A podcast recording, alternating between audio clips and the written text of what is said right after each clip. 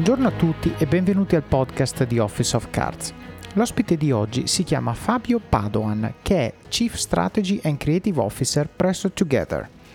La storia di Fabio è davvero interessante. Parte da origini molto umili, lavora con oltre 40 ore a settimana mentre va all'università, fa due o tre lavori mentre fa i primi stage, non o poco retribuiti, in agenzie creative e poi trova la sua strada, fa carriera e raggiunge posizioni sempre di maggior rilievo.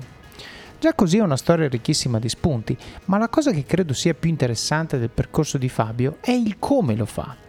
Fabio infatti prende parecchio tempo a studiarsi, capirsi, definire quali sono le caratteristiche che cerca in un lavoro e in un ambiente lavorativo. Un approccio che lo porta addirittura a lasciare un lavoro per prendersi il tempo e pensare a cosa volesse fare nella sua vita. Davvero un modello da seguire perché solo quando ci prendiamo il tempo e lo spazio per pensare riusciamo ad essere lucidi nelle nostre decisioni.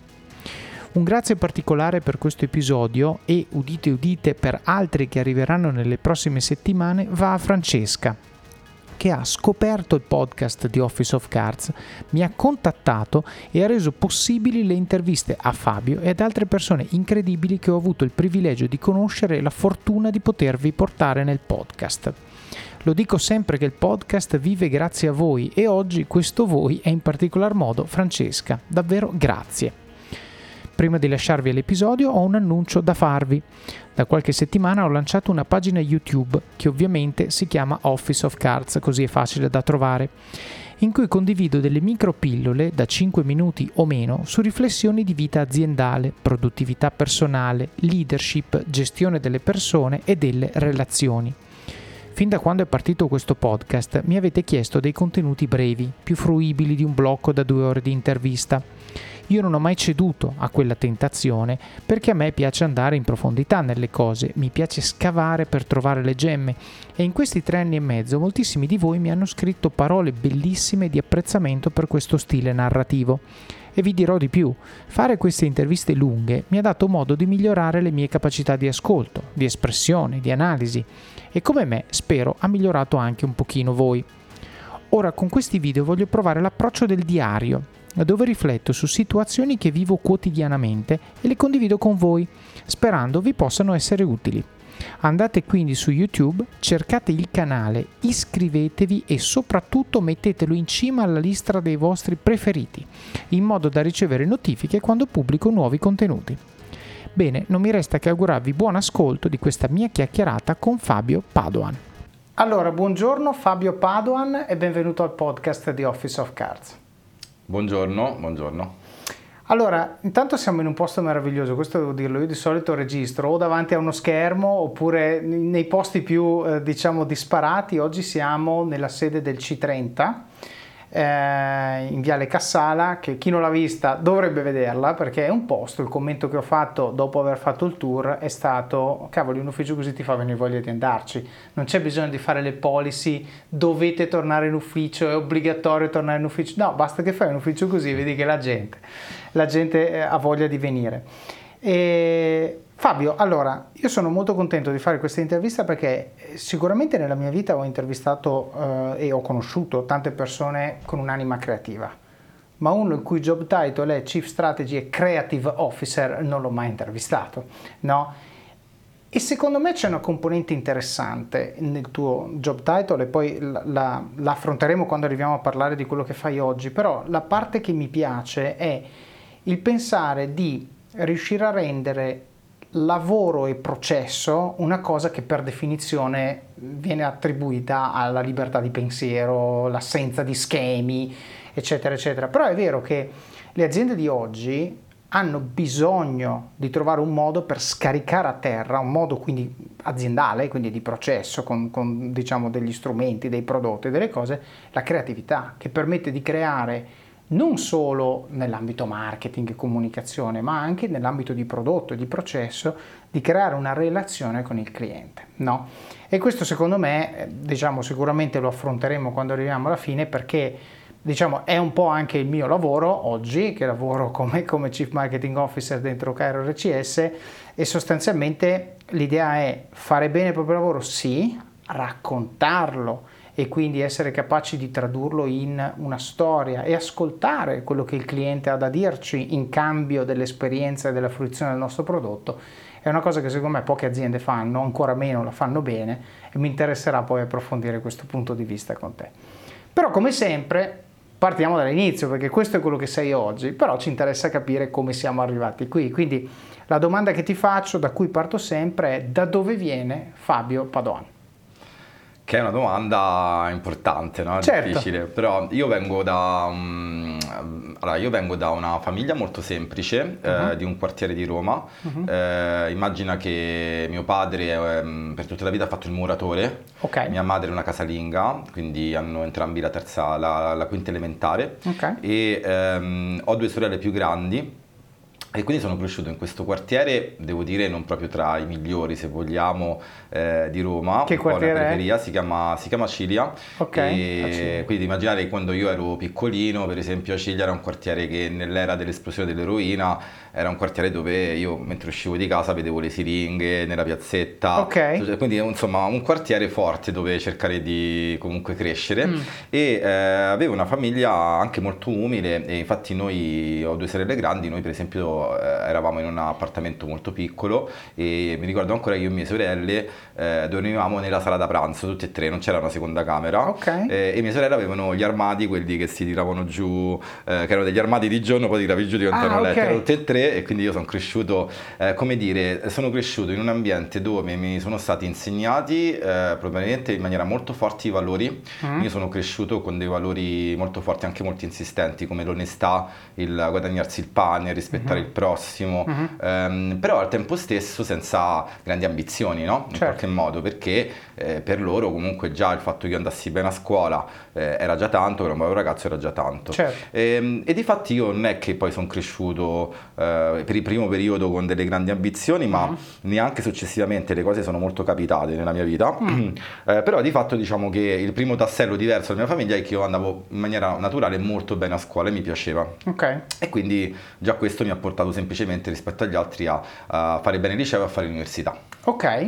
Ehm, università che io non avevo la minima idea di che cosa potessi fare, quindi mi sono iscritto in una facoltà che mi sembrava potesse soddisfare la mia curiosità, uh-huh. perché quello che io stavo vedendo è che era una persona molto affamata di sapere ed ero interessato a tutto quello che riguardavano gli esseri umani. Quindi okay. questa era l'unica cosa che avevo capito. Mm. Allora studio, vado a Perugia a fare questa facoltà che era appena nata e che si chiamava Comunicazione Internazionale okay. e che mi permetteva di fare esami di linguistica, di sociologia, mm. di economia, di diritto, di estetica, di psicologia e quindi ho detto ok, continuo a capire poi che cosa mi può piacere. Certo. E devo dirti che fino all'ultimo esame non avevo comunque idea okay. perché comunque ero arrivato a quell'età eh, che sapevo poche cose. Mm. Eh, avevo sempre sempre scritto, quindi mi piaceva scrivere okay. tantissimo.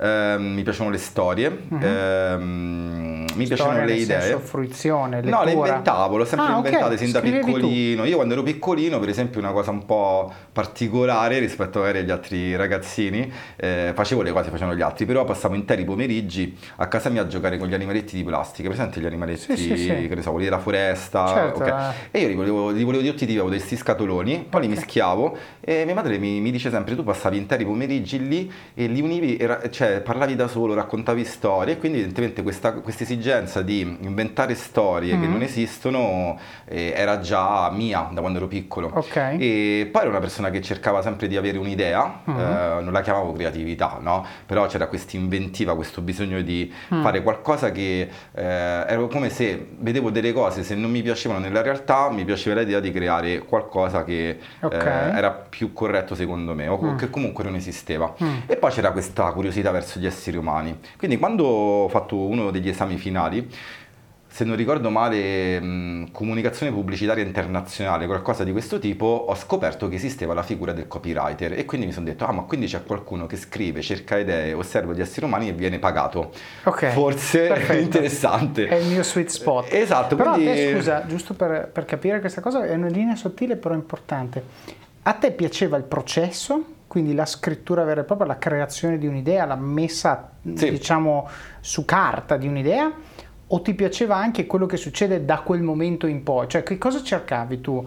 Qual era il tuo prurito? Allora, l'espressione, l'espressione, era la cosa più importante, nel senso che io scrivevo a prescindere. Okay. Cioè, non scrivevo soltanto idee, scrivevo anche diario, pensieri, storie, Certo. narrativa. Cioè, scrivevo, poi non sapevo cosa stavo scrivendo perché ero giovane, però eh, non lo scrivevo con un obiettivo di cosa dovevo diventare. Ok. Era proprio il mio modo di comunicare Certo. con me stesso e Una col cosa che mondo. dovevi fare. Sì, una cosa che dovevo Ok. fare. E poi questa cosa qui però c'era l'inventiva, quindi non era scrivere i miei pensieri, ma è anche creare ciò che non c'era. Quindi Certo. a volte era un racconto, a volte era un'idea, però era molto, come dire, Però non era sporadico. scrivo un libro per fare il nuovo di Hunger Games. No. Era scrivo una storia perché mi va di scriverla. Sì, l'ho non avevo testa. delle finalità, Ok. non, era- non c'era una finalità.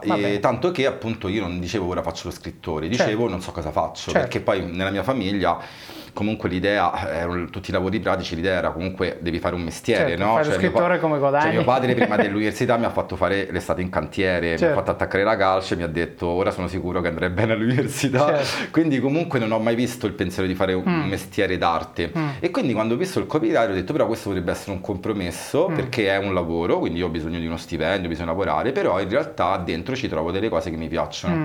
Quindi torno a Roma dopo la, la laurea Mhm. e mm, faccio una tesi in retorica e stilistica, mi appassiono molto a tutto quello che è l'argomentazione, il linguaggio, la sociolinguistica, quindi questa cosa all'università io l'approfondisco molto Mhm. e poi faccio un master molto più pratico allo IED di scrittura creativa e pubblicitaria, cioè il master che ti forma per diventare copy. Ok. Eh, quindi conosco i primi direttori creativi che insegnano, inizio Mhm. a fare i primi brief. Qui scusa, ci collochi temporalmente. E anni il master l'ho fatto nel 2005. Ok.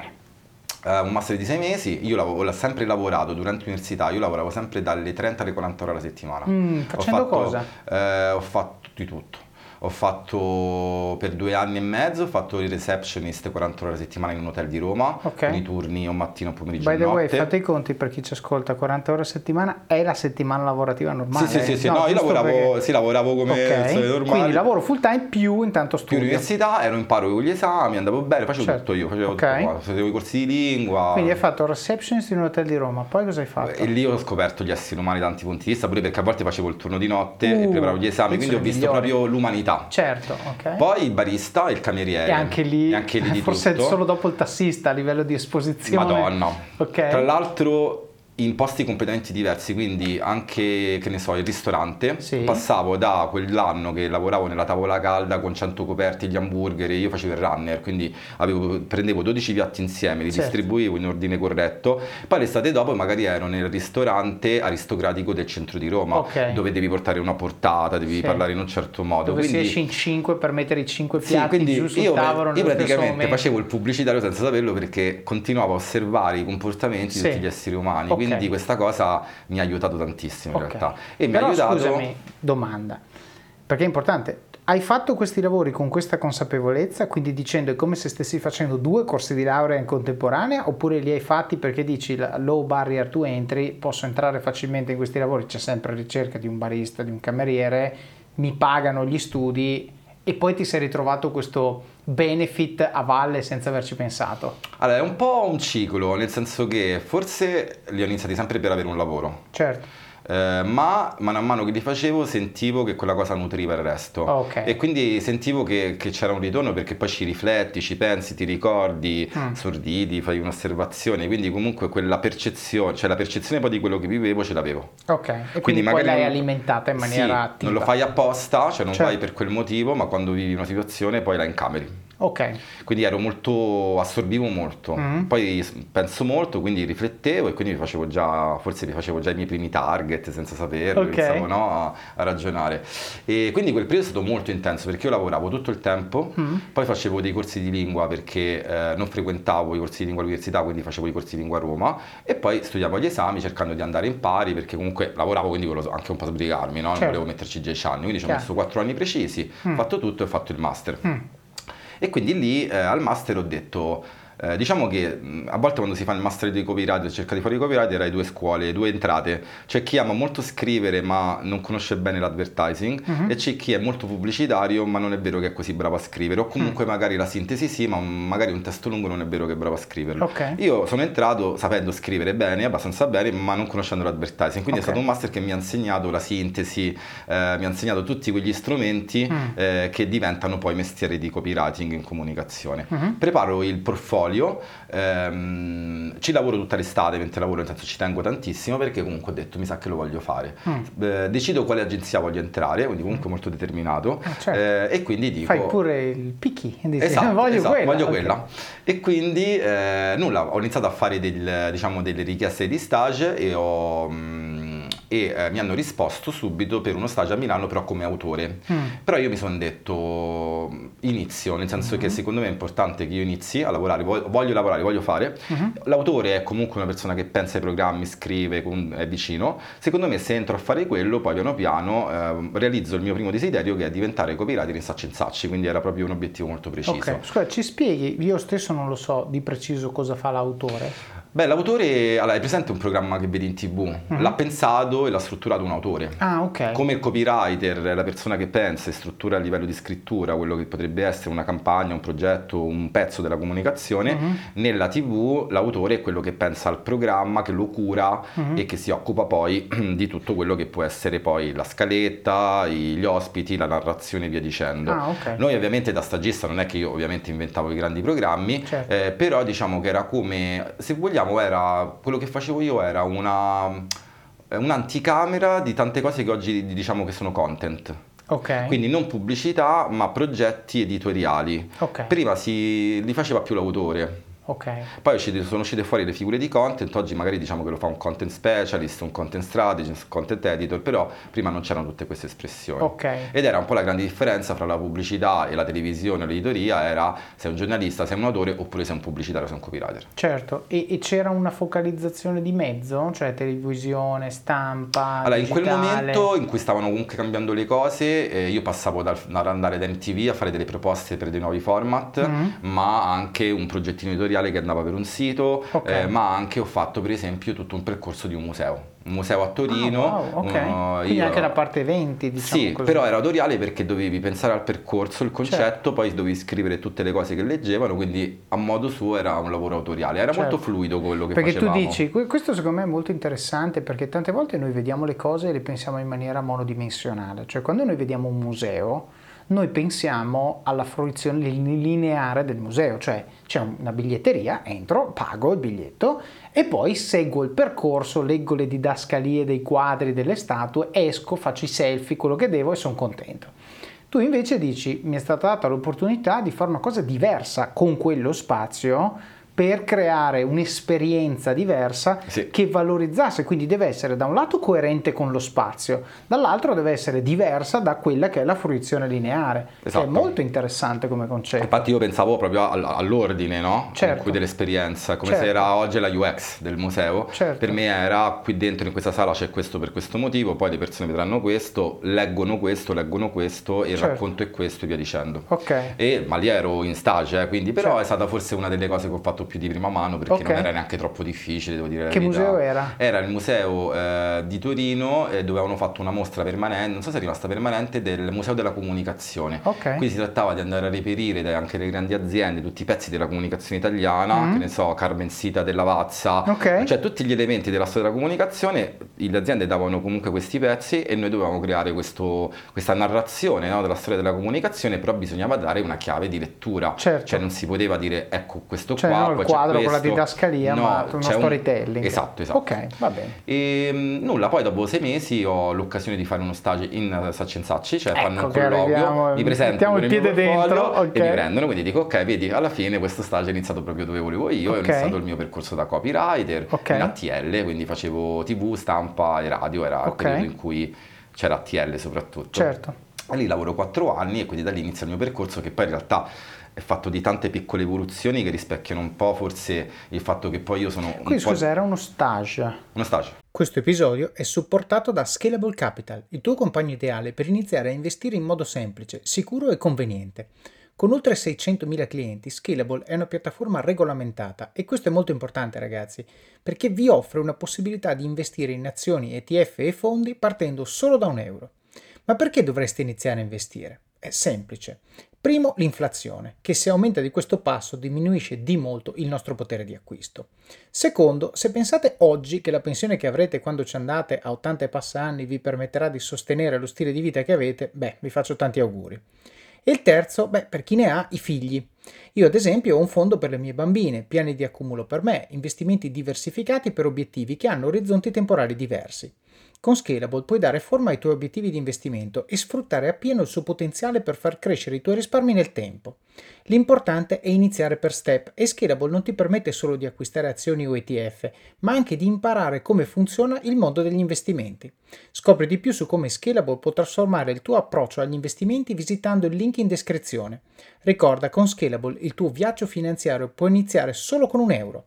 Non aspettare, investi nel tuo futuro oggi stesso con Scalable Capital. Ecco, questa la voglio sottolineare per chi ci ascolta, perché tu hai detto che hai fatto uno stage di sei mesi. Sì.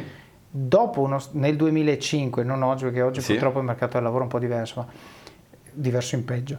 Nel 2005, dopo uno sta- stage di sei mesi, uno cerca un lavoro, non cerca un altro stage. Sì, ma Però tu avevi la forte motivazione su Saci and Saci e dici, "Mm, lavoro non c'è, ma c'è un altro stage, va bene, perché Sì. è coerente con l'obiettivo che mi sono Sì, dato. diciamo che in quel momento quando andavi in un'agenzia ti dicevano lavori gratis all'inizio, non Certo. c'era neanche il tema del... cioè a me mi hanno offerto zero in Sacci, io, ho, Mm. detto- io ho, ho rischiato e ho detto no perché io lavoro da sei mesi, quindi io mi dai almeno 300 euro io non entro. Certo. E questa cosa qui ha vinto, nel senso che ho detto va bene, però Ok. io ero arrivato in sei mesi a guadagnare 600-700 euro al mese Certo. e poi sono tornato a guadagnare 300 e Certo. infatti i primi due anni di lavoro io ho cominciato a fare il cameriere, cioè io per i primi due anni di lavoro ho Ah. continuato a lavorare 40-50 ore in agenzia Certo. e poi per quattro sere alla settimana andavo a fare il cameriere perché sennò a Milano come facevo a vivere? Certo.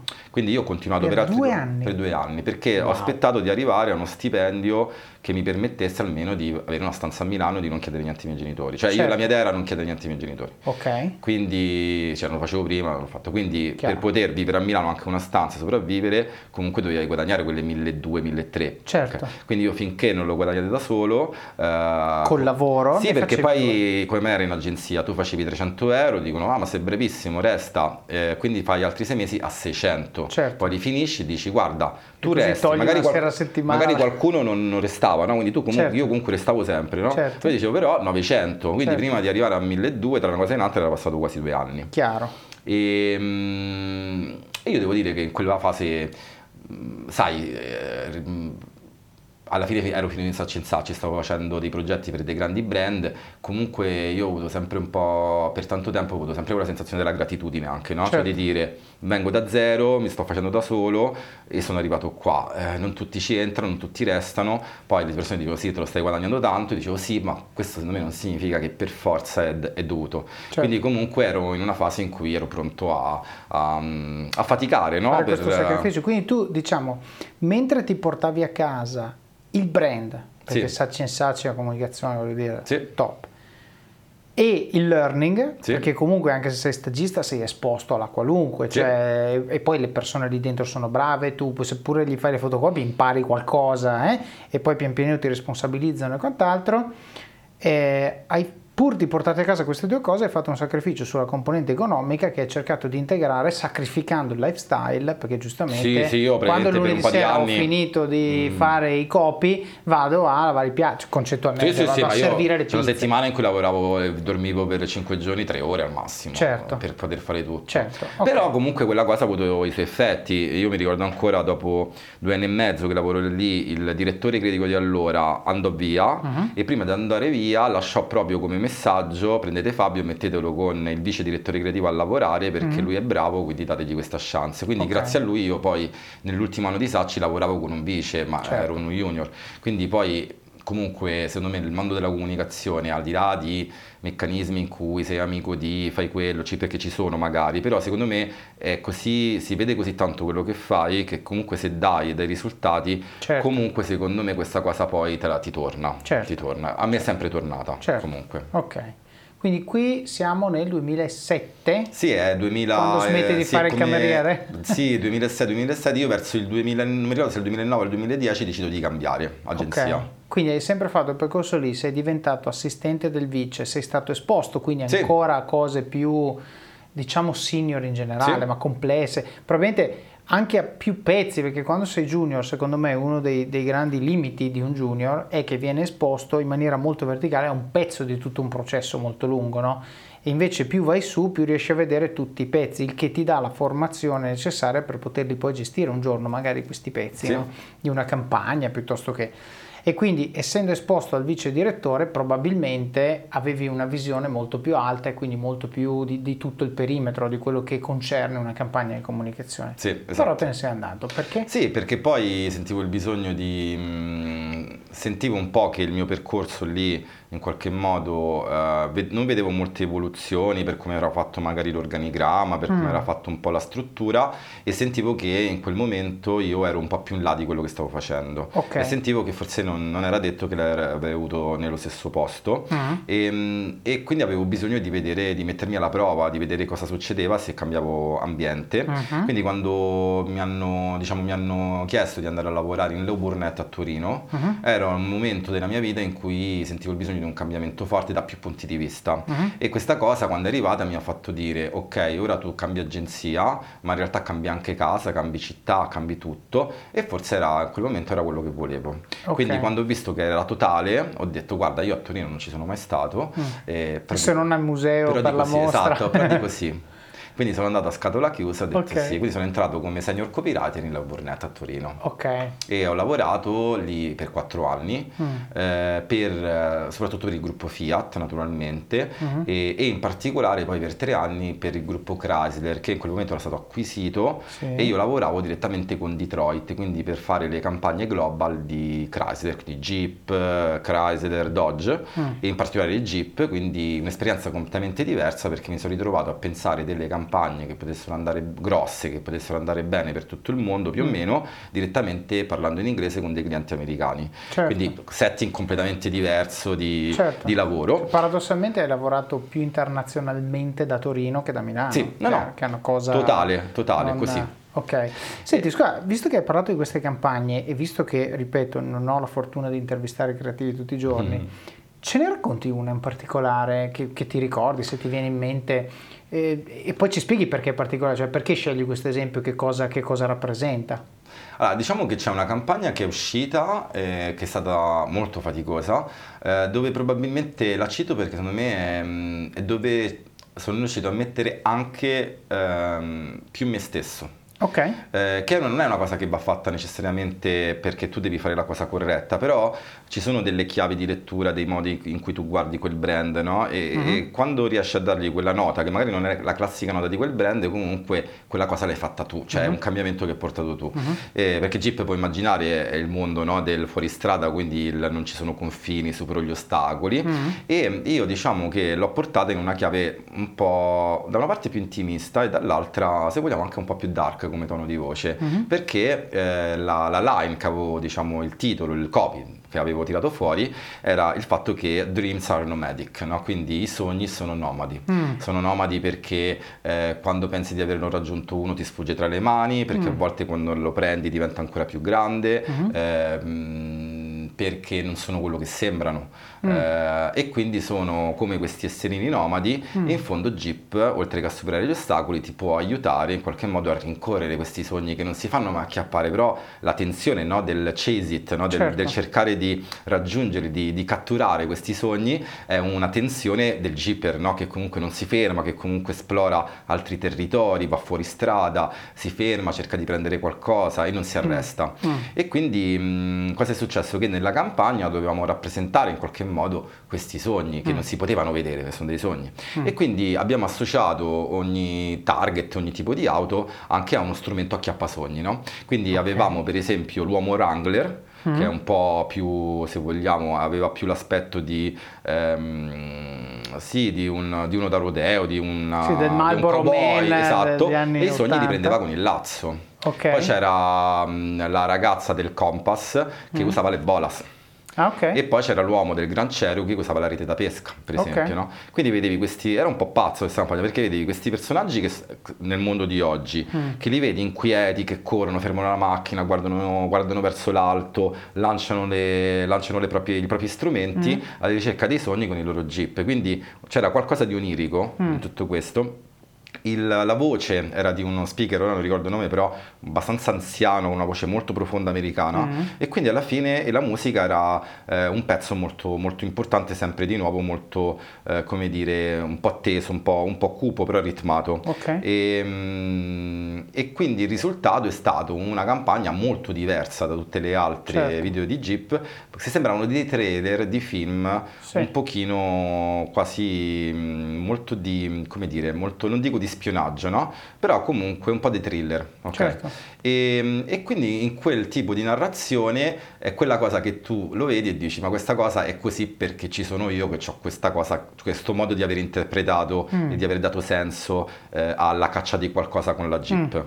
E quindi magari non è stata, cioè le campagne più classiche di Jeep sono altre, e però questo secondo me è un tassello che quando l'ho finita di vedere, di, di fare, di vedere, mm, ho sentito proprio che c'era, era uscito fuori Fabio, ecco, ho Certo. sentito fuori che c'è un progetto molto grande, è uscito fuori qualcosa che ho potuto mettere io perché sono io. Certo, e scusami, curiosità, no? Perché quando una campagna, secondo me, o perlomeno quando qualcosa che uno fa rappresenta molto questa persona, bisogna poi trovare il modo di raccordarlo con le priorità aziendali, perché se no te la compro. Oh, idea bellissima Fabio, grazie, dacci la prossima però, perché eh, tipicamente dici rappresenta te, bravo, deve rappresentare noi, Certo, giustamente. certo.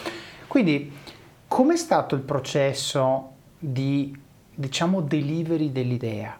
Come hai fatto a relazionare una cosa che sentivi tua, perché poi è ancora più difficile quando la sento mia, spersonalizzarla, e metterla di fronte al, al- al tuo cliente interno, che poi tra l'altro in quel caso non era neanche un capo, perché tu eri l'agenzia, quindi c'era proprio un cliente Certo. dall'altra parte che doveva comprare questa idea. Più di un E- cliente. E perché ti faccio, esatto, perché ti faccio questa domanda? Perché tante volte, adesso tu hai parlato di una campagna creativa, ma tante volte noi nel fare qualsiasi lavoro ci identifichiamo in ciò che facciamo e cadiamo nella trappola, per, per il come lo facciamo, e cadiamo nella trappola di enfatizzare la componente in cui questo lavoro si relaziona con noi, Sì. che all'altro non gliene può fregare No, nemmeno. perché noi non siamo degli artisti. Esatto. Quindi Eh, come hai fatto a relazionare questo rispetto all'esigenza che ti era stata passata, il brief che ti era stato passato? Beh, intanto in realtà questo ragionamento per me è forte sin dall'inizio perché comunque ehm, è, già stru- è già tutto strutturato per essere corretto per il brand, cioè non c'è Ok. un momento perché io in quella cosa ci credo molto, cioè noi non stiamo mettendo noi stessi Certo. realmente, infatti io non ho messo me stesso perché quella storia era più mia. Mhm. Ehm, la, in- la struttura già di tutta la campagna aveva tutti i codici che servono a Jeep, la quantità di girato di macchina, dove noi vediamo la macchina in tutti i momenti che Mhm. serve, erano già sin dall'inizio. Ok, quella Però- parte tecnica, diciamo. Quella parte tecnica della macchina e mm, il concept deve essere legato a mm, comunque a Jeep e Loera, ci deve essere Mhm. un concept Jeep, ma Dreams are Nomadic è un concept Jeep perché Mhm. ti dice tu hai la tua Jeep, devi rincorrere qualcosa, non sei fermo, sei, sei un po' inquieto verso l'esplorazione Mm. e quindi più dell'esplorazione dei tuoi sogni, Mm. Jeep ti aiuta a conquistare i tuoi sogni, per il brand era perfetto Certo. in realtà se ci pensi bene. Certo. E, mm, io un po' quello che ho fatto di mio era soprattutto nel voice over perché quella cosa la potevi raccontare con tanti toni di voce Mm. e con tanti stili Mm. e invece io ho dato una connotazione che è un po' più onirica e nel parlato un pochino più evocativa ed epica che non è per forza tipica di Jeep quindi lì c'è stato un Certo. pochino se vuoi una piccola novità però Mm. non era qualcosa che era fuori perché Ah, non, lo- ok. non sarebbe stato accettato Certo. cioè il cowboy con uh, il lazzo non è una cosa strana per Jeep, era strano pensare che con quello lui prendesse dei sogni. Ah, ok. Ok, Eh, non è strano dire che i sogni diventano sempre più grandi, però di- dirlo con un uomo che alza la testa e con un elicottero lo prendiamo dall'alto come se il suo sogno non lo vedesse più, stiamo Certo. parlando di quel tipo di sogni, è un po' più onirico, no? Ok. Ok. E l'altra tecnica che con Jeep era obbligatoria perché era l'unico modo per far capire le idee è che io le idee le presentavo già con il video finito, non girato ma finito, Rubamatic, quindi Ah. loro vedevano come io immaginavo già i 60 secondi, Certo. con le immagini prese da altri film già montate, con lo speaker corretto già montato sopra, con la Mm. musica corretta già montata, quindi loro vedono la roba che va in tv Certo. è solo che non è stata girata. Questo Ok. aiuta molto a non lasciare spazi no? mm. al cliente per dire ma chissà, perché vede tutto quello che ha bisogno di vedere e, e, gli diamo la tranquillità di poter comprendere quella parte nuova, quella parte certo. in più, che però se è strategica poi lui può accogliere proprio perché sono soddisfatti tutti gli altri criteri. Certo, beh questo è molto interessante perché tu praticamente facevi un pre-work molto più intenso, perché banalmente dici una volta che ho lo storyboard è sufficiente per capirlo, ma lascia un sacco di porte aperte. Tu dici, sai cosa c'è? Facciamo che le chiudo tutte le porte, facendo più lavoro io, perché montare quello che hai detto tu, cioè passare da uno storyboard a quello che hai detto tu di lavoro ce n'è. Sì, ci sarà una, settimana almeno per ogni video, esatto. tutte le cose. Però comunque chiudo le porte e metto più a suo agio il, chi riceve quest'idea perché la vede già praticamente come leggere una ricetta e vedere la foto del piatto. Sì, non l'hai ancora fatto, però hai letto i passaggi, hai visto come viene, manca poco. Quando c'è cioè, uno degli errori che fanno molto spesso i creativi, no? in generale nelle agenzie, ma che diventa fondamentale, è proprio questa cosa di spostare il proprio ego e di capire chi è di fronte. Cioè il tuo obiettivo è quello di far mm. comprendere un'idea alla persona che è di fronte. Mm. Quindi non è tutto uguale, cioè non è dici certo. io sono il creativo, quindi l'idea la presento così. No, cioè tu hai di fronte una persona e dici questa persona la conosco e se mm. non vede non capisce, mm. allora devi fare un robomatic. Certo. Non puoi insistere su una cosa che tanto non comprende, certo. perché se lo storyboard non lo capisce tu hai un problema dopo. Sì, anche perché poi non te lo Esatto, se una persona invece è super tecnica vuol dire che devi andare lì magari con più dati, con più informazioni perché avrà bisogno di avere quel tipo di certo. eh, prova per poter vedere che la tua idea è prova e se non ce li ha non ti ascolta, allora tu dici ma io voglio che mi ascolti, quindi prima ti, ti racconto i dati, il contesto e poi mm. ti faccio vedere l'idea. Certo. Quindi la capacità di comprendere ogni persona abbiamo davanti è unica, ha una mm. storia, delle capacità e essere delle empatici, degli interessi. essere empatici certo. e dire io devo conquistare te, però vuol dire che devo spostare il mio ego e devo mettere attenzione su come sei tu, non su mm. come sono io. Mm. Come sono io è il lavoro che faccio se funziona e come sei tu che è importante per me. Certo, e senti, secondo te la troviamo su YouTube questa? Questa sì, anche se comunque sono passati tanti anni. Beh, eh. Eh, sul canale dare... di Jeep dovrebbe, dovrebbe esserci. Dai, sì, allora sì, la sì. cerchiamo la e la mettiamo su, sì, sulle show notes. se la troviamo così dopo tutto questo 10 minuti di racconto la possiamo anche vedere. Sotto costo 1 euro. Fino all'11 maggio lo Smart TV LG OLED Evo Gallery Edition 55 pollici più il piedistallo insieme a 999 euro perché ogni euro batte forte sempre.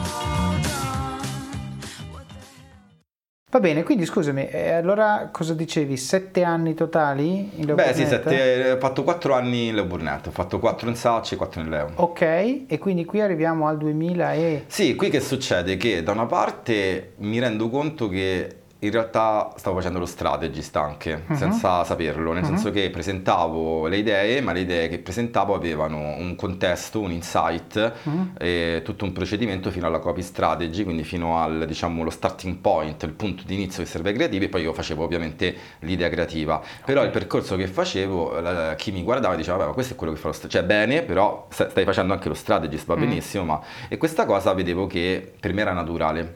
E, e questa è stata la prima volta che ho capito che non ero solo un creativo, cioè che ero un po' frammentato come mm. persona. E quindi ho iniziato un po' a dargli corda, perché uh-huh. mi piaceva e dicevo, vabbè, ma per me è importante capire il perché e tracciare il percorso che poi sono sempre io mm. a dover poi trasformare in creatività. Ma scusa, chi è che te l'ha detta questa cosa? I cioè, quando, direttori... quando, è stato il momento in cui hai preso coscienza di questo? Quando ho iniziato a presentare i documenti creativi in un certo modo, i direttori creativi o, gli st- o i direttori creativi iniziano a dire guarda che hai fatto la strategia e gli strategist volevano che lavoravo con loro. Ok. E venivano, mi guardavano e dicevano senti facciamo gli ultimi brainstorming insieme che tu sei strategist e quindi okay. insieme a me chiudiamo una cosa che poi a te sta bene anche per la creatività perché comunque con te mi dai una mano a fare meglio la okay. strategia. E questo era anomalo, cioè normalmente chi fa faceva il creativo. Allora, ci sono secondo me tanti copi che sono strategist. Forse era anomalo in quel momento, nel senso che non ero consapevole, lo facevo, quindi era più che altro una, una fase di discovery. Ah, no? Era una scoperta in cui io stavo facendo delle cose e la gente diceva guarda che e io non ci avevo pensato. Certo. Poi subito dopo questa cosa si è un po' sviluppata perché nell'ultimo anno di La Burnetta arrivano dei brief di gare di Ferrero, eh, però arrivano social e digital. Mm. E mh, per qualche motivo mettono me a lavorarci uh-huh. e mi rendo conto che senza eh, fare grandi sforzi, eh, in realtà riuscivo a fare dei progetti social e digital. Okay. Eh, ovviamente per Ferrero il social e digital allora era comunque un po' classico, quindi non, Sì. era, non richiedeva dei grandi Certo. tecnicismi così. E, mm, e non solo, e nel fare quel progetto mi, mi dicevano guarda che hai fatto di nuovo lo strategist, perché io nel fare il progetto pensavo ai canali, perché quei canali, pensavo ai contenuti, riuscivo a pensare in maniera automatica non solo alla campagna ma a tutti i pezzettini durante l'anno. Certo. E quindi ho capito che stavo dando un contributo al social, in quel momento era un po' più piatto, di chi veniva dalla comunicazione ma non disprezzava i canali social e digitali, ma anzi si divertiva a capire come la creatività entrasse su quei canali. Certo. Vincemmo entrambe le gare e quindi eh, io entro in contatto anche con il mondo social e digital. Ok. E questo mi porta al cambiamento successivo. Ok, quindi giusto anche per inquadrare la differenza fra il creativo e, lo strategist, è come se il creativo disegnasse quello che c'è in ciascuno dei pezzi di un puzzle e lo strategist li mette insieme. Sì, o lo concetto. strategist in realtà viene prima e ehm, crea un percorso che è fatto di tasselli, di canali Certo. e que- con queste istruzioni il, il creativo dice ok, quindi questa è la campagna, Crea i pezzi, questo è il certo. sito, questi sono i contenuti, li va a realizzare intorno a una stessa storia. Ok, e quindi diciamo tramite Ferrero tu hai avuto modo di entrare, ehm, o perlomeno di, di cominciare a sporcarti le mani con digital e social, con la fortuna di avere un cliente che su quei canali aveva un approccio non troppo complesso e quindi Sì. lo step era fattibile, diciamo. Sì, sì, sì, esatto, proprio così. Cioè, non, Ok. ho, non ho affrontato tutto il primo giorno con lo UX, con lo User Certo. Experience Designer, che comunque poi ho fatto, ma con quella dinamica di contenuto sui social che era più vicina al mio mondo. Ok. Però era naturale per me dire se questa è la campagna, poi questo è il format editoriale Certo. che fa questo, con questo facciamo questo. Mi era naturale fare l'experience. Quindi da lì ho capito che quella cosa mi divertiva anche un po' di più. Ok, quindi qui siamo nel 2013 Tipo, sì, non mi Ok. ricordo esattamente, però sì. e quindi hai fatto questa campagna, è andata bene. poi- Vado in Bitmama, nel gruppo Reply, Armando Testa allora, Eh? metà metà, come direttore creativo. Quindi faccio il primo saltino, Ok. eh, più manageriale se E vogliamo. quindi il motivo del cambiamento era questo, cioè lì ti offrivano uno step, diciamo, di carriera. Diciamo che dopo quattro anni che lavori sulle campagne di Jeep Global e Fiat, inizi a, mh, se non capi, inizia a diventare stantio. Certo. anche come personalità. Perché comunque execution, Sì, sempre quella. inoltre io proprio cioè, mi rendevo conto che ero dinamico e Mm. quindi sentivo due cose. La prima è che comunque mi volevo avvicinare a dei nuovi mondi, Mhm. perché sentivo che erano più miei, non tanto per il canale, ma quanto per l'approccio. E, e la seconda era che comunque io sono tanti interessi e quindi questa cosa di fare due brand per quattro anni è stato bello, mi ha fatto crescere, sentivo di essere diventato molto solido Mhm. e dicevo ok, ora però mi devo destrutturare, cioè mi sono strutturato, ora ci Certo. destrutturiamo, Certo. altrimenti divento rigido. Mm, interessante questo. E scusami, fammi capire questa cosa qui. Queste riflessioni tu le hai sempre fatte in maniera endogena, cioè tu ti guardi allo specchio e fai il discorso che hai appena fatto, oppure il confronto con altri colleghi, la- alcuni mentori, eh, guardare quello, eh, diciamo, il percorso fatto da altri da cui mi ispiro perché mi piacerebbe essere al posto suo, cioè come avviene la presa di consapevolezza? Perché hai detto una cosa molto profonda adesso. Hai detto mi stavo strutturando troppo, mi serviva per crescere togliere un po' di questa struttura. Cioè a Roma si dice sti cazzi, è, è profonda questa, no?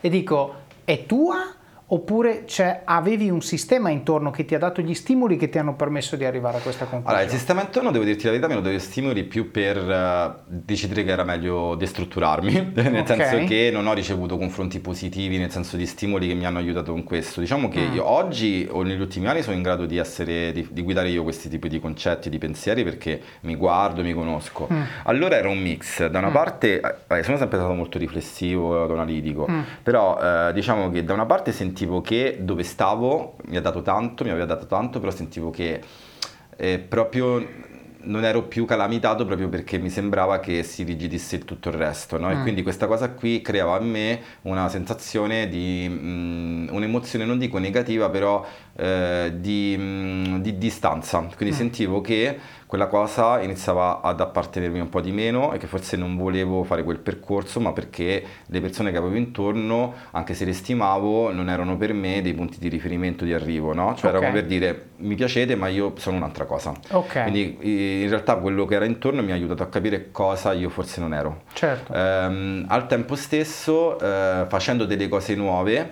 mi rendevo conto di cosa mi rendeva invece, di, mi divertiva e mi faceva stare in mio agio. Mm. Quindi era come se in quella fase lì io stavo capendo attraverso l'esperienza, okay. facendo le cose ma autoanalizzando quello che facevo, mi rendevo conto che tipo di sensazione mi dava, cioè se mi, mi sentivo soffocare, chiuso certo. e, e, io già lì capivo che avevo un po' un pezzettino diverso che era la mentalità che oggi diremmo da startuparo, no? Mm. però che lì era del voler innovare, di voler certo. cambiare e comunque ero in una struttura di Torino, Leo Burnett, dove ovviamente tutto era eh, in maniera, cioè come è giusto che sia nelle grandi agenzie, però era tutto strutturato, certo, organigramma rigido, chiaro. era tutto molto bloccante, no?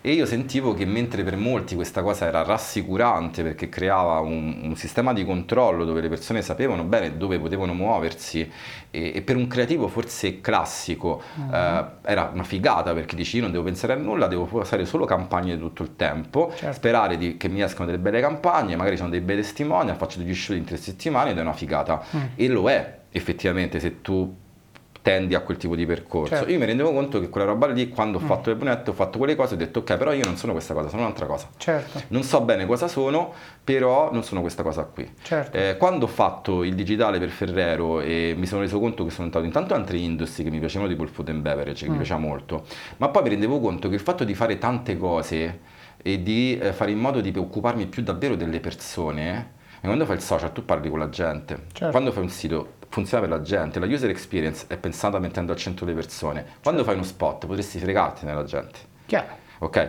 A me quella roba là io non l'ho mai capita. Io dico, ma come? Noi facciamo comunicazione e vedo le persone che vogliono vincere Cannes, vincere il premio e non si stanno chiedendo a chi, parlo, a chi parlano. Io sentivo che quando ho iniziato a vedere che quello che facevo andava dritto verso le persone, mi sono detto, ecco perché faccio questo lavoro. Certo. Allora, questo è l'inizio. Voglio che questa cosa diventi molto più grande. Cioè, se io quando lavoro riesco a creare un impatto vero sulla vita delle persone, certo. do senso a quello che sto facendo. Certo. Allora, ti faccio una domanda su una parola che hai detto, hai detto la parola sentivo quando io sentivo, è leading in questa domanda, ma lo sentivi nella testa o lo sentivi nella pancia? Il motivo per cui te lo chiedo è, io sono profondamente convinto che il nostro corpo arriva a delle conclusioni su cosa ci piace o non ci piace ben prima che ci arrivi la nostra testa. Certo. E quindi quando tu prima hai parlato di sensazione di soffocamento, è una sensazione fisica, non è una sensazione mentale. Il sì, soffocamento. Sì, è il corpo. Piuttosto che la, il senso di libertà, idem.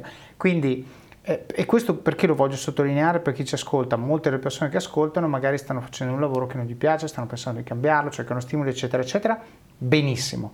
Ma il tema è quello che hai appena detto tu: è ok, mi sento fuori luogo qui, ma devo uno capire perché, cioè quali sono le componenti di ciò che faccio qui che non mi vanno bene e poi devo cercare degli stimoli complementari che siano invece positivi, cioè che ah, mentre faccio questa cosa sto bene, no? E, sì. e, poi uno, dopo che ha fatto la sintesi di non voglio queste 20 cose, queste 30 le salvo, queste 20 mi piacerebbe aggiungerle al posto delle 20 che perdo, ho creato il lavoro ideale concettualmente e poi vado a vedere se sul pianeta Terra esiste una cosa con quindi è così il processo. Allora sì, nel senso che poi vabbè, qui entriamo proprio in un territorio per me interessantissimo, molto largo, che è la, la consapevolezza e la capacità di conoscere le proprie emozioni, mm. che per me è fondamentale nel percorso che fai di crescita. No? Certo. Eh, in quel momento io eh, sentivo il corpo, mm-hmm. sentivo le emozioni, ma non avevo gli strumenti, non avevo capito che quelli erano una guida. Mm-hmm. Quindi diciamo che le coglievo, ma non riuscivo a dare una risposta immediata proprio perché mi fermavo, quando tu provi un'emozione non la capisci, uh-huh. non sai neanche come distribuire le responsabilità, capire quanto ci sei tu dentro, cioè non riesci a governarla quella cosa, quindi certo. stai poco bene o non sei contento,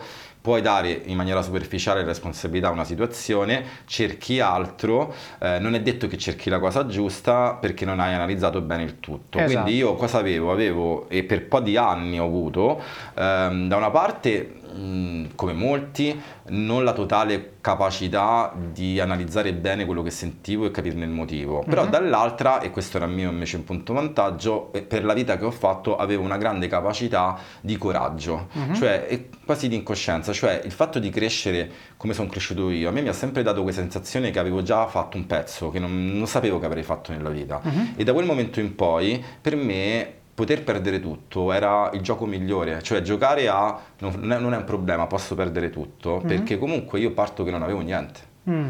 Quindi il coraggio, quindi questa roba che nell'inquietudine che potevo avere, non avevo paura di cercare il nuovo, mm-hmm. mi ha sempre permesso di eh, andare avanti e di okay. esplorare, però è più quello all'inizio che mi ha aiutato. Okay. Dopo questa cosa, quando eh, gli anni dopo, a volte questo tipo di sensazioni, di emozioni che secondo me capitano tantissimo alle persone oggi e che non lo raccontano, sono diventate in alcuni casi molto negative, uh-huh. quindi limitanti, uh-huh. eh, io mi sono fermato e ho detto no, questa roba qui la voglio capire. Okay. E sono entrato in un universo nuovo che era quello del, del capire come funzioniamo noi esseri umani, mm. del capire con tanti strumenti, quello che può essere la, l'emozione, dividere le emozioni, dargli il nome, capire a quale parte del corpo appartengono come riflesso e capire da dove vengono rispetto alla situazione che sono create, significa scoprire cosa ci metti tu, mm. più che cosa ci mettono gli altri. Okay. E quando capisci cosa ci metti tu... Che è la maggior parte, by the sì. way è lì che tu fai la differenza, perché è lì che muovi bene il tuo terreno, perché okay. non stai più dicendo è colpa di questo, è successo questo, no, iniziare a ragionare in maniera diversa fai delle cose molto precise che sono le cose che io consiglio a tutte le persone che vogliono fare un percorso e che derivano dal fatto che devi dividere le cose tra ciò che controlli e ciò che non, che non controlli, uh-huh. devi riuscire a capire che se una situazione a te ti crea rabbia o paura o frustrazione, all'altra persona magari non lo crea e quindi sta succedendo qualcosa a te, perché a te quella situazione ti crea rabbia, ma è quello che pensi tu che ti crea rabbia o è quel frame preciso che è accaduto perché ha suscitato in te un ricordo, un qualcosa che ti sta, eh, che ne so, ti riporta a quando ti hanno ti sentivi escluso a scuola o ti riporta quando tuo padre le prime volte ti gridava ed eri in conflitto. Sto dicendo cose a caso, mm-hmm. però alla fine noi siamo questa roba qua e, alla fine reagiamo, le, le emozioni sono risposte emotive alle, agli eventi dell'esterno. Certo. Quindi quando io sono passato da il ok, non sto bene ma ho la capacità e il coraggio di cambiare velocemente in qualcosa che comunque è meglio, come mm-hmm. ho sempre fatto, mm-hmm. si è aggiunta invece dire no aspetta, fermati sulla prima parte, cioè hai questa emozione, interpreta, capisci, crescita, da quel momento c'è stato un salto qualitativo del percorso personale e professionale e okay. quindi oggi le scelte che faccio, i cambiamenti che faccio, eh, intanto non rischio di cambiare se non devo cambiare. Certo perché non creo il meccanismo attacca, attacca o fuggi, no? che mm. è del cervello emotivo. Certo. E poi di conseguenza riesco anche a gestire situazioni che possono essere più conflittuali in maniera molto tranquilla. Chiaro. Perché non c'è più la parte primitiva che sembra perché che stai per morire, esatto, certo. ma semplicemente dici questa cosa quando succede, sento questa roba, mi fermo e dico ah questa roba sta succedendo perché mi sta collegando, ma è una più proiezione, non è assolutamente vero mm. e quindi questa cosa, oppure capisci che l'altra persona che ha questa dinamica, se tu sei consapevole puoi avere un atteggiamento che aiuta aiuta l'altra persona invece di averne paura.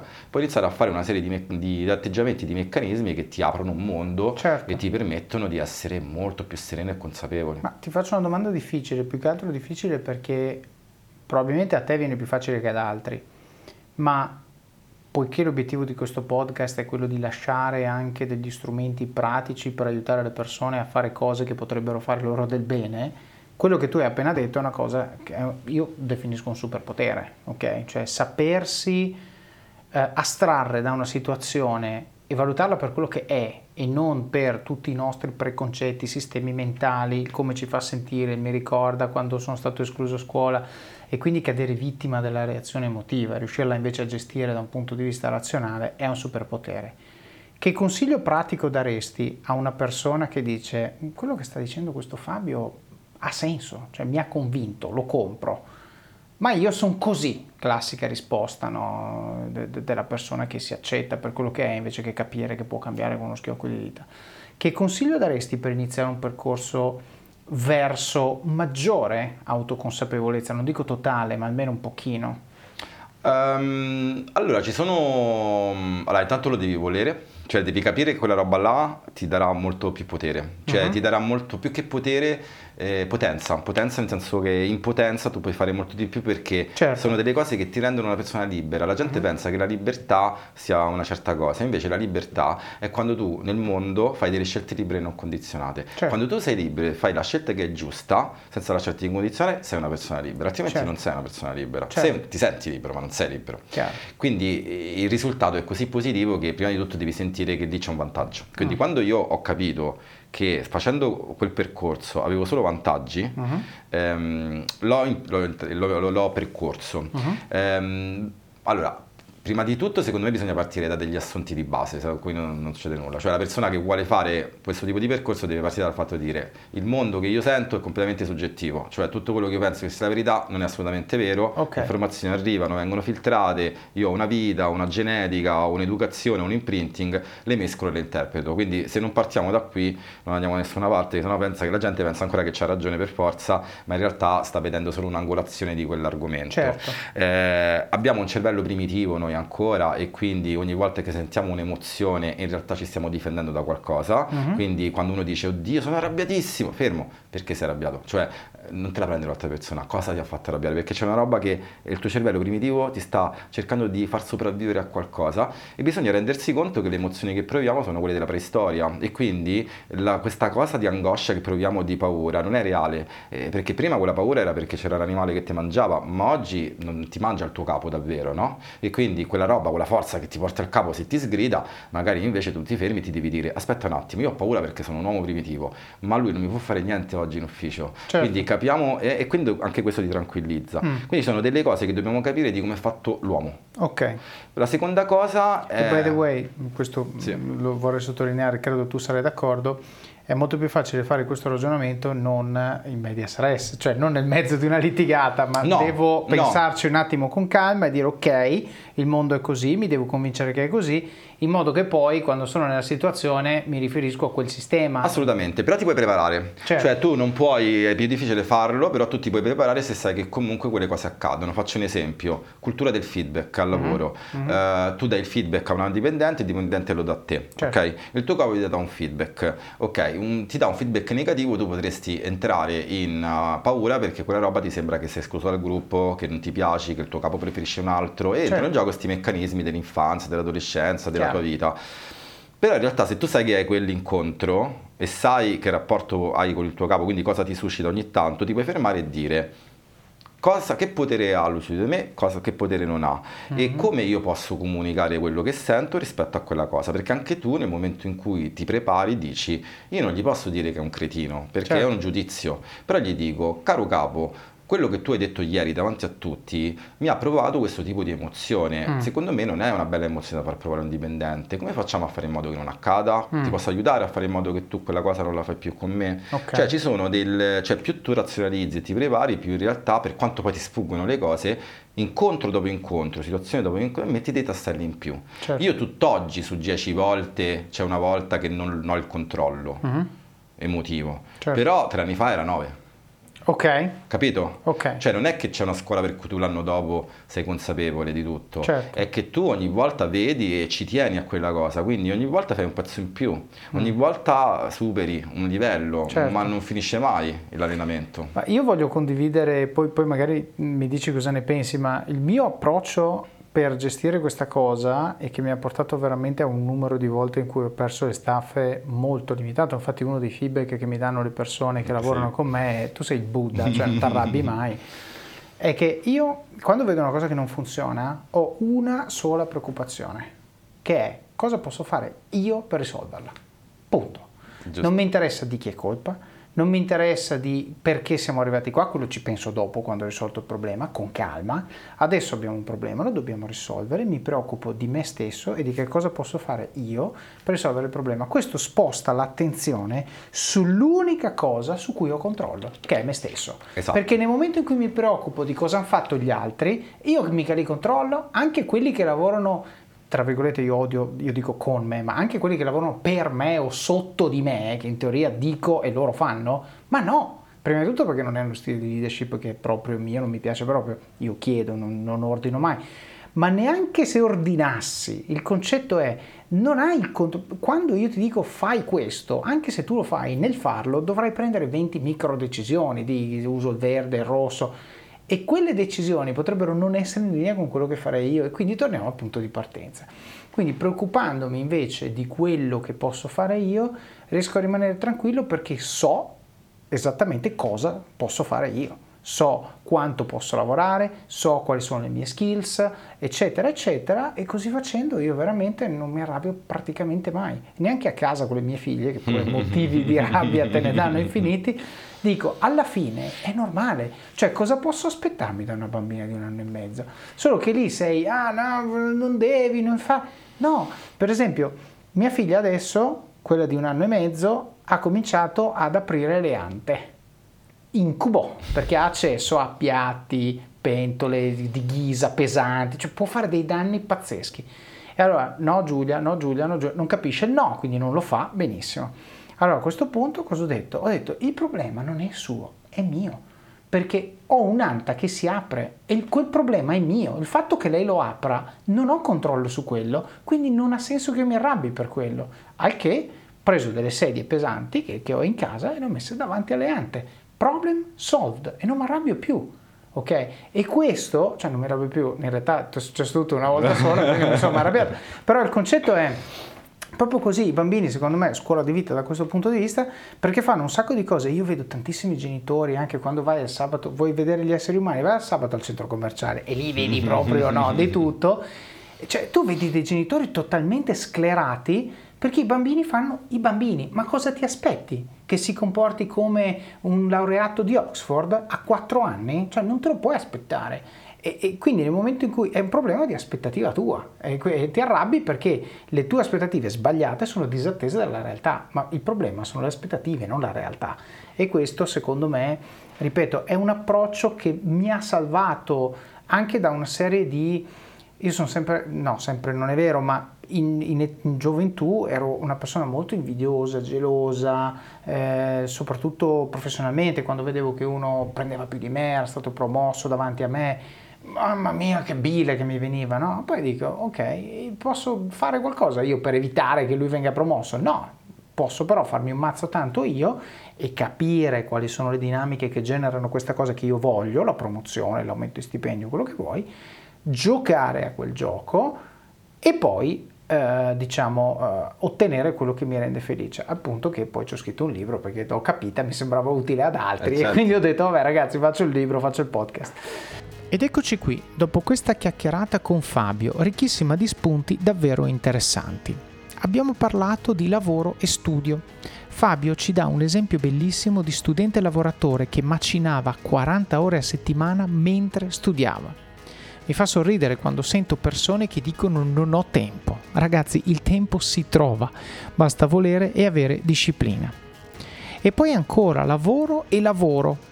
Pur di lavorare nell'azienda nella quale voleva lavorare per farsi un brand e imparare il mestiere, ha accettato un passaggio indietro di stipendio e per ben due anni ha fatto un altro lavoro per quattro sere a settimana per non chiedere nulla ai suoi genitori davvero incommiabile. Quanti di noi possono dire di aver fatto un investimento di questo tipo e quanti di noi invece si lamentano perché lavorano ben meno di quanto lavorava Fabio? Abbiamo anche nerdato un po' sulla creatività e la comunicazione perché volevo farvi entrare nel mondo di quelli che di lavoro pensano a come catturare la nostra attenzione, a come usare pochi secondi per convincerci ad approfondire un contenuto, un tema, un prodotto o magari addirittura a farcelo acquistare. Sono certo che dopo aver sentito la descrizione del processo guarderete la pubblicità in televisione e sui giornali con occhi diversi, più consapevoli. Per crescere serve togliere struttura. Fabio ha condiviso questo approccio profondo che lo ha portato a scegliere di lasciare un'agenzia creativa nella quale aveva un lavoro definito per passare in una in cui avrebbe avuto più raggio di azione e più libertà di manovra. Se ci pensate, è come quando impariamo ad andare in bicicletta con le rotelline. Per imparare davvero, ne dobbiamo togliere le rotelline e magari cadere qualche volta e farci male, ma la ricompensa per la sofferenza è l'aver appreso nuove competenze che ci aprono nuovi orizzonti e ci spingono sempre più in alto. Fabio ci ha poi descritto il processo di analisi interiore che lo ha portato a individuare gli elementi del suo lavoro che gli stavano stretti e quelli di cui invece aveva bisogno per crescere.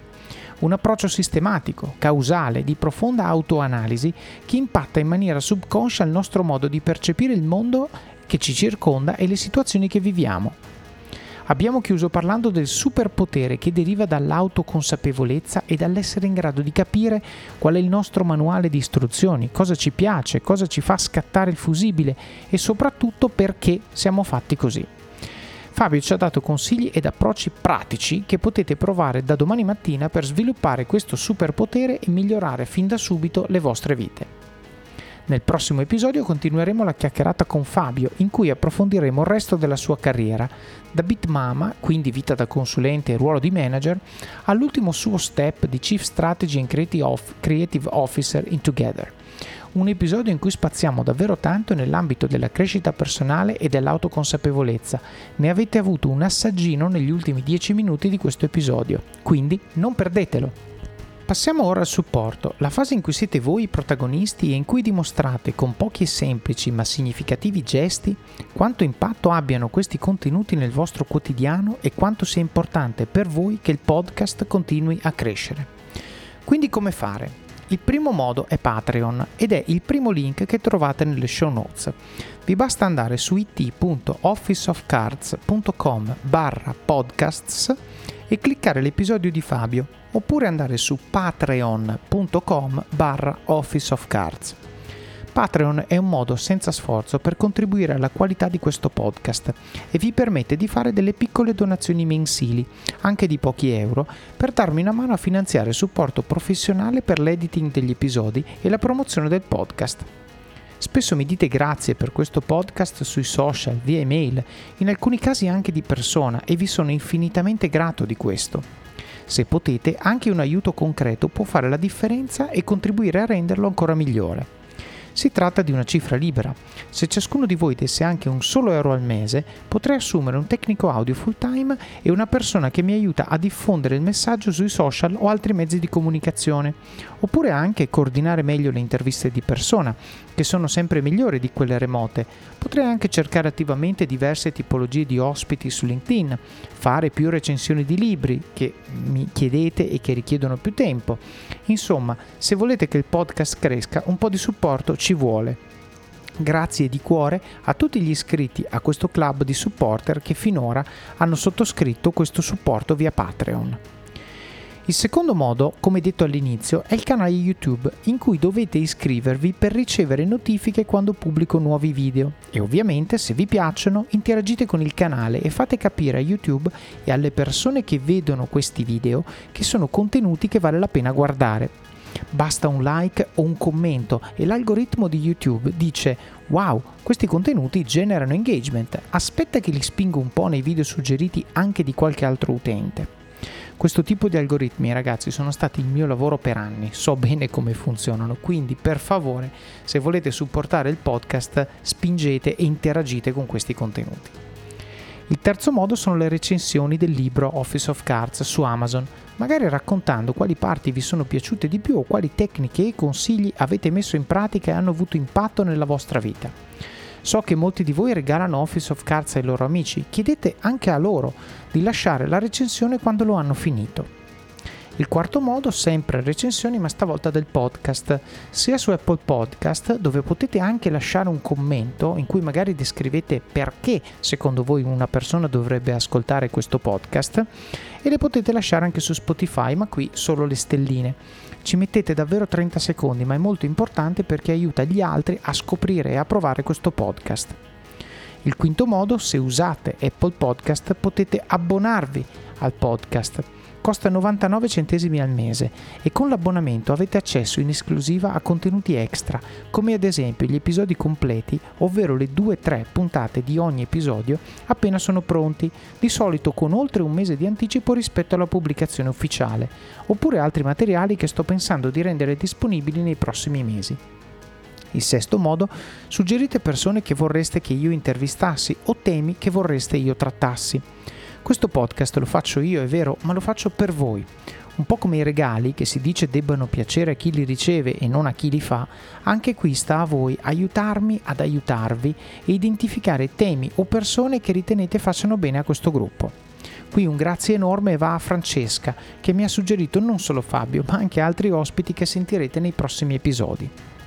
Il settimo modo sono i link nelle show notes, in cui trovate i principali punti di cui abbiamo parlato, tutti i link a cose che magari non conoscete per poterle approfondire, i profili degli intervistati, foto, materiali audio-video e link, a volte con codice di affiliazione, di strumenti che vi aiutano a crescere. In questo episodio troverete un sacco di link di libri utili suggeriti da Fabio.